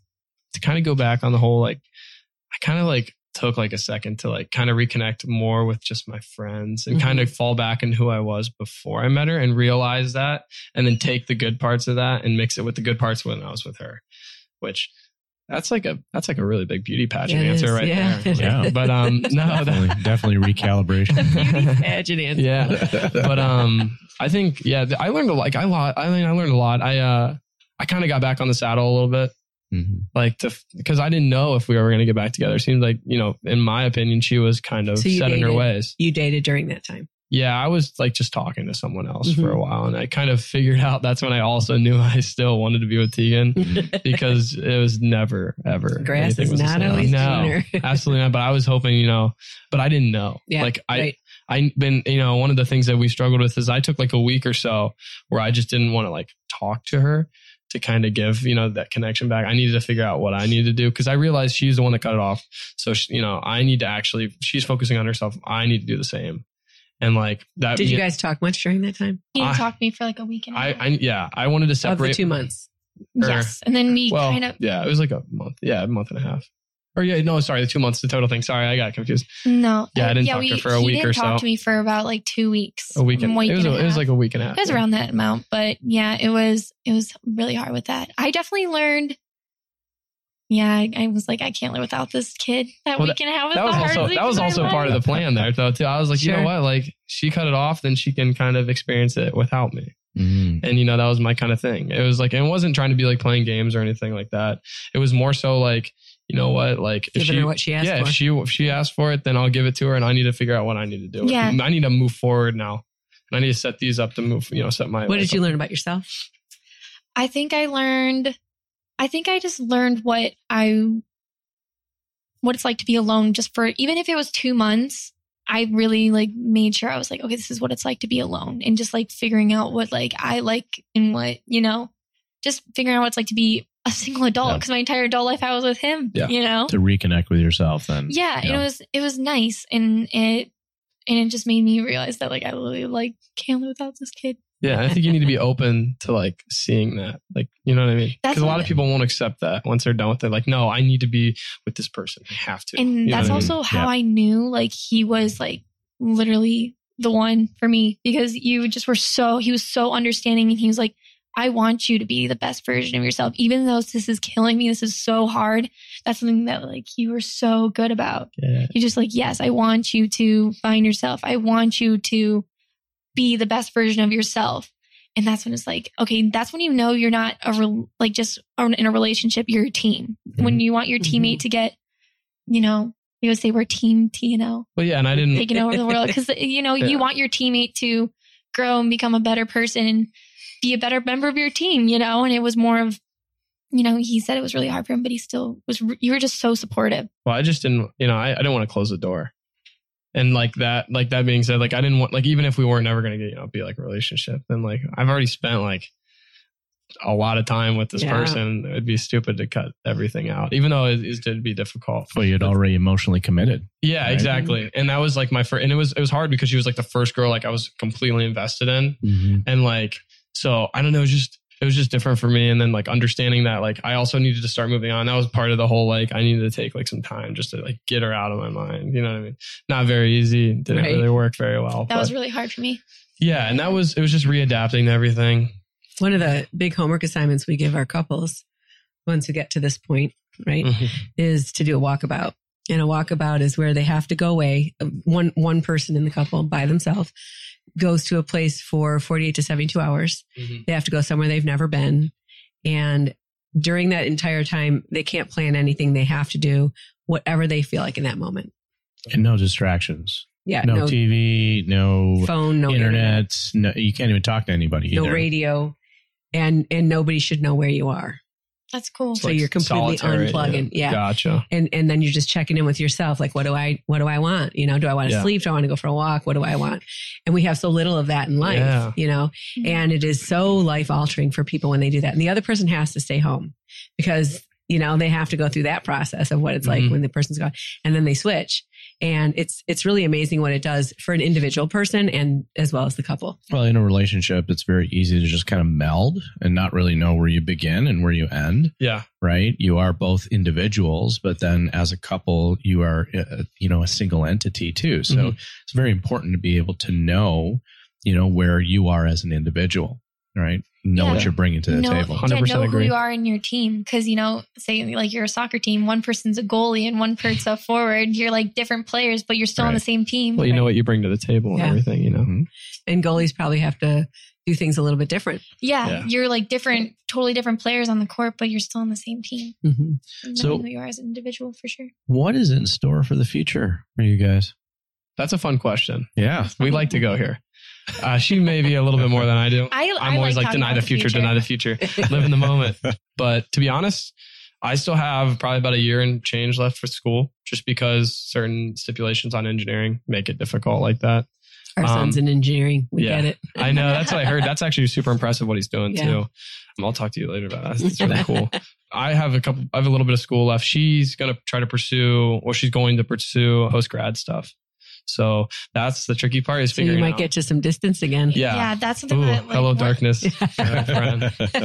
See, that's something like I try. I'm very like I want to talk about that because it's just gonna be really hard having Yeah. a Oreo sandwich of distance and like nice and then like distance again. And that's Yeah. something I want to like start talking about because it's just gonna be a big change. And I think you know it was so hard and then now it's just so nice and then now going back it would go back to like it being hard again. Yeah. it's just it's gonna be hard and we'll see what happens. But I think we're working. I'm that's one thing- optimistic. I'm optimistic. I'm very too. optimistic just because um I think I have a lot of flexibility in what I want to do. I, so I don't Hopefully. not really bound to a certain area for per Mhm. se. Just from like my experience with different internships I've had, I've pretty much mm, like negate where I need to go. is your hope to stay in Ohio at some point? You know, I was like that, and then we we met. we kind of talked, and like to be honest, I kind of want to go. I really don't know where I Mhm. want to go. You know, I'm I'm like, and that was one of the things that we talked about was like. She didn't want to seem like I was following her to where she like everywhere she'd go because she's like I I want you just to do well and work and you know do whatever and get your stuff done. And I'm like you know, but like at the same time like I, it was difficult for me because like I have a priority of just like you know like doing kind of like what I want, what makes me happy, and like I feel like being near each other would make me really happy, and Mhm. more than just running through work through the rest. You know what I mean? I, I can I can I, I kind of have more flexibility than most people. I'd like to say I don't want to sound like I'm bragging or anything, Yeah. but like to go do different things, and that's that's what I've been going to school for to have that flexibility mm-hmm. because I mean it's you know it's a broad, very broad thing, and I, I don't know. So that was one of the things we always have. We we always kind of talk about. She doesn't want to seem like I'm just following around like a little, you know, like I'm her. Yeah, because in my mind, Follower. I'm super career driven. Just Yeah. like that's just maybe my age right now. Like I'm gonna go. Like even if I'm going thousands of miles away from Yeah. my family, like I'm okay with doing that because it's gonna better my career. If it Mm-hmm. Mhm. is that type of thing, I'm very career driven, and he's a little bit more of a I'm like yeah. it'll My, work career, my career is you know? important to me, but like also who I surround myself is Yeah. really important to me. So it's just kind of finding a balance of that. Just Yeah. you know, because I mean, I want him to go do his career and Yeah. get Mm-hmm. like super focused. Like it's almost like I'm trying to. That's something like I feel like I impose that. Like I want you to be. You need to be all Yeah. career like I am. But I, I like but to you're be not. the best you're not both like that. So I need to like be like, okay, he's not the same as me. He doesn't have the same mentality Yeah. as me when it comes to that and what Mhm. makes him happy. yeah like in my my uh, like my per- perspective it's like what makes me more happy is like the the experiences that i get you know with her Mm-hmm. versus just oh like landing some crazy job you know what i mean or doing something that uh, that doesn't bring me much happiness it's just more so the journey like outside of work Mhm. is more my thing and i yeah that's the kind of thing we separate a little bit on but i think it's Mhm. merging That's something we just need to communicate about. Yeah. Just like voicing like and I'm yeah. going to go. He knows like I'm gonna go follow my yeah career. and it's like a compromise though at the same time because we know what we want we want to be together in the future so we know that for sure like Yeah. we, for we sure. went through a big thing like that when you went back to school to get your doctorate, Yeah, that was pretty tough. which was like a f- the five year plan to Mm. get to get his doctorate. And our, our youngest son was eight at the time, and we were running a business, and he was gone. Just yeah not just gone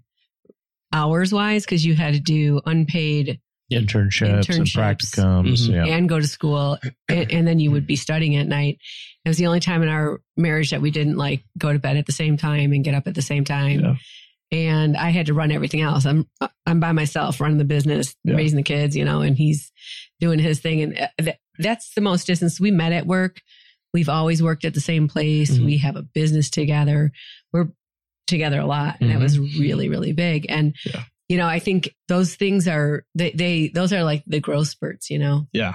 and i think they're important and not to be held back is really important and how you navigate that's pretty cool Yeah. yeah. but it's a long yeah It's a long game. Yeah, yeah, that's what I'm saying. Yeah, that's my Yep. that's more my thing. Is like I'm It's I'm kind of the embracing it as like Mhm. as part of the building process that we've went through so far. So Yeah, we're just gonna like keep building each other and being the best team mates we could be and just Yeah. being a good team. And I think hopefully that will if you have a good base and a good Foundation. foundation for a relationship like that, then if something, you know, a tornado hits your house, you'll Yeah. be okay. yeah, I feel like At least the foundation Yeah. there. You know what I'm saying? Yeah. well, all the stuff we went through, I feel like has kind of helped us like enjoy the moment when we are together and like don't have to worry about like certain external variables, Mhm. which is like huge. I think with all like this, I don't want to say like, ter- I mean, yeah, we struggled a lot with like through, through different things, like we've already talked about. Like, so it's nice to be together and we're like, oh my gosh, what do we do with ourselves? We get to Yeah. see each other, and like we, we were at the point where we saw each other so much that we were like, you know, we actually need to like cut back on seeing each other, like because like we were like she was over at my house every single night in Columbus, and I was like, "You- you're in a sorority. Like I didn't want her to leave as much as she is. Like you know, I need to like also go and be with my sorority. I'm like, yeah, like you, you do, but guilty pleasure is like, yeah, no, you should stay. But like we just messed around with each other, but like we had to like take a step back actually, and like I'm staying here these nights, these nights, these nights. I'll stay at your place this night. But it was also kind of funny how it's like it switches now, too much to too little. It's Yeah. finding the balance, and I think we're at a pretty good balance now. Yeah, we're working on it. Well, if it's, It's too much, you can go to the other room and just Yeah. FaceTime each other, right? Oh, yeah. Pretend like Yeah. you're apart. Yeah. Trip- You start down memory lane. practicing. Yeah, but uh, What advice would you guys give to people that are in your age bracket and dating and trying to figure some things out? Oh man, Oh, this is a this is a golden question. that's a good question. I don't act like we're the gurus over here, but Oh, I don't. I, re- I mean, I guess my thing would be Just your like, personal experience. yeah, I would honestly like. I know we're. I don't want to bring up social media again, but like, don't look at social media. Don't look at those social media relationships. well, like take it for a grain of salt. Like you, you, you, you, you observe it, you see that it's a thing, Mhm. but it's it's under it's important to understand like what you guys have versus what's being portrayed elsewhere. Mm. I think that's big. It's just like cognitively realizing that because a lot of people don't. They take it as law, and that's a problem. I think, in my perspective. and for all my ladies out there, I would say because I think there's a fear that like girls, if you bring up your emotions, the guys are going to think you're crazy. Like you know, like oh my gosh, like I can't tell him what's wrong because I'm going to be he's going to think I'm crazy. And I'm going to say screw it, say it anyways. and if he thinks he's if she thinks you're crazy, then he's the one that's missing out and he's the one that's Well, wrong. yeah. You know, he's Well, crazy for thinking. Do, do you ever wish your mom would have spoke up more with your dad? Pro- I don't, I don't, I don't really know because I don't even know what happened. Really, Right? Yeah. you know, I couldn't even tell you. No, maybe communication probably would have been a thing then, right? Well, because you didn't see any communication. I, so yeah, I it's think, I interesting think that talking. that's so valuable to you. Yeah. I think when we talk about it now, she didn't voice things that she wanted. You know, you need to like this makes me happy. This would make me this. You know, like I think it's important that girls talk. Like Mhm. everybody talks about what they want because the other person's not going to know unless you say it. You know. Yeah. I, I think my advice, um, not to just like cut that off, I think my advice to people would be like self reflection. I think that's a huge thing that's not taught or like ever, like a lot of, I think a lot of people are stuck in their ways and it's my way or the highway. But if you can actually learn the skill, and this goes for like professional too, like I Sure. think any situation, and maybe like I think sports disciplined me for this as well, was like understanding how you contributed to a certain situation, how you can be better at a certain thing. And I mean, like, I think a lot of times in relationships, people are very, like I was before, like molding the person into what they want to, or what you want to want them to be Mhm. instead of what they are. And, ex- and like, but I think you need to, you know, take a step back, self reflect on how you've contributed to certain things, understanding if you're wrong or not. And then also, like, on a separate note, like understanding that that person, you know, in order for them to feel fulfilled, you need to help guide them to where they want to be, but don't over, you don't, don't take over what they're, you know, what they're gonna be, or Mhm. like let them Mhm. feel, let them be happy, I guess, you know, and just self reflection. Yeah, self reflection, I think, is huge because I think it can change a lot of things, and you can communicate, you know, after you reflect. And Yeah, unfortunately, I think you know your guys' generation is so over educated, over intellectualized. Yeah. and nobody when they're when you're in the process of your domestication and learning about life. Yeah. school doesn't care what you think. Yeah. they just want you to regurgitate what they Mhm. think Yeah. Mhm. or what they tell you, and so you're not learning those things where you know.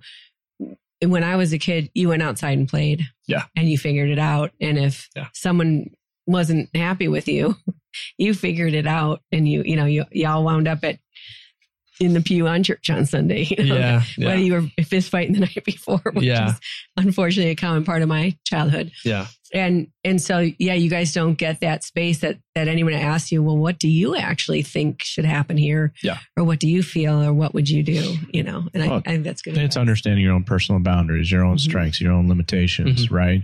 What is it? What is it that you truly want? When you look in the mirror, how is it that you are going to judge yourself? What's your set of values that you live by? Right. And Yeah. I think that's what you're kind of encompassing by Yeah. saying self reflection, Yeah. right? Understand that Mhm. before you get into a relationship, because then you're just going to be pulled off, off center, Yeah. you know, by what your partner might want Yeah. of you. Yeah. Right. You know, and I, and I think too today integrity is a tough thing. Oh, right? yeah. To to be who you are when no one's watching, Mhm. or when lots and lots and lots of the whole world is watching. Yeah. you know, and you know, there's always those times. You know, I I think kids say are on cameras their whole life, right? Yeah. But I, I remember being a kid and closing the door, and you know, you dance or you be silly, you know, and Mhm. and because Yeah. you have privacy. Yeah. There's so little privacy, Yeah. and you know, I think that's a hard thing. You know, we're seeing in relationships all over the place, right? Mm-hmm. that when when there's that privacy, it's like almost this place to act out instead of find your integrity. Right. Yeah. Character is defined by what you do and nobody is watching, right? Mm. It's Yeah. true. And Do you have your question Yeah. for him? So, what is it that your partner does that you know they love you? The love language. Is. No, I'm just kidding. I think I know. if I if I don't like if I don't feel well, anything like that, or anything that questions my kind of overall happiness, she guys like she kind of goes above and beyond to make me feel better. Like so she puts a lot of effort into that kind of stuff. So that makes me feel good. And that's kind of how I get verification that she does. Also, I'm like a big like vocal person, so you know she tells me she loves me and all this stuff. Blah blah. Yeah, that makes me feel nice as well. So I, I mean, there's a bunch of different things. This one time I cleaned, he had a exam one day and I cleaned his room for him. And he was like, Oh my gosh, you're the best. You just, lo- you must love me. Uh, That's, I'm Yeah. like, remember that for next time. Yeah. So that, and what does he do that makes you? I would say when I'm like, just like, you know, like gross or like I haven't showered in like two days and I'm like gross and he still tells me I'm beautiful. And I'm just like, Oh, you must really do love me because I literally look Oh. disgusting right now. yeah. So it's beyond what you look like. Yeah. Yeah. And I I like that he is in, in I don't know. I think it's I like that he's interested in what I'm so like he'll ask me about, you know, psych and stuff and just things that I'm interested in. Maybe he's not interested in them as much, but he like at least acts like it. So that means he really does love me, you know? Like is curious about what I like have to say and what to think about things. That's awesome, guys. Tig and Liam, we want to thank you so much for being on the podcast today. This is a treat for both of us here. Mm-hmm. You know, Thank you people so have been sharing stories thank for thousands of years to connect and bond and grow. And we hope that by you guys sharing your story, it's enriched your lives and the lives of our listeners. Yeah. Thank you so much for having us. Thank you so much. You're Yeah. welcome. For all you listening out there, if you have any questions or topic suggestions, again, please feel free to leave a comment or look us up online at couplessynergy.com. Until next time, synergize your life, synergize your love.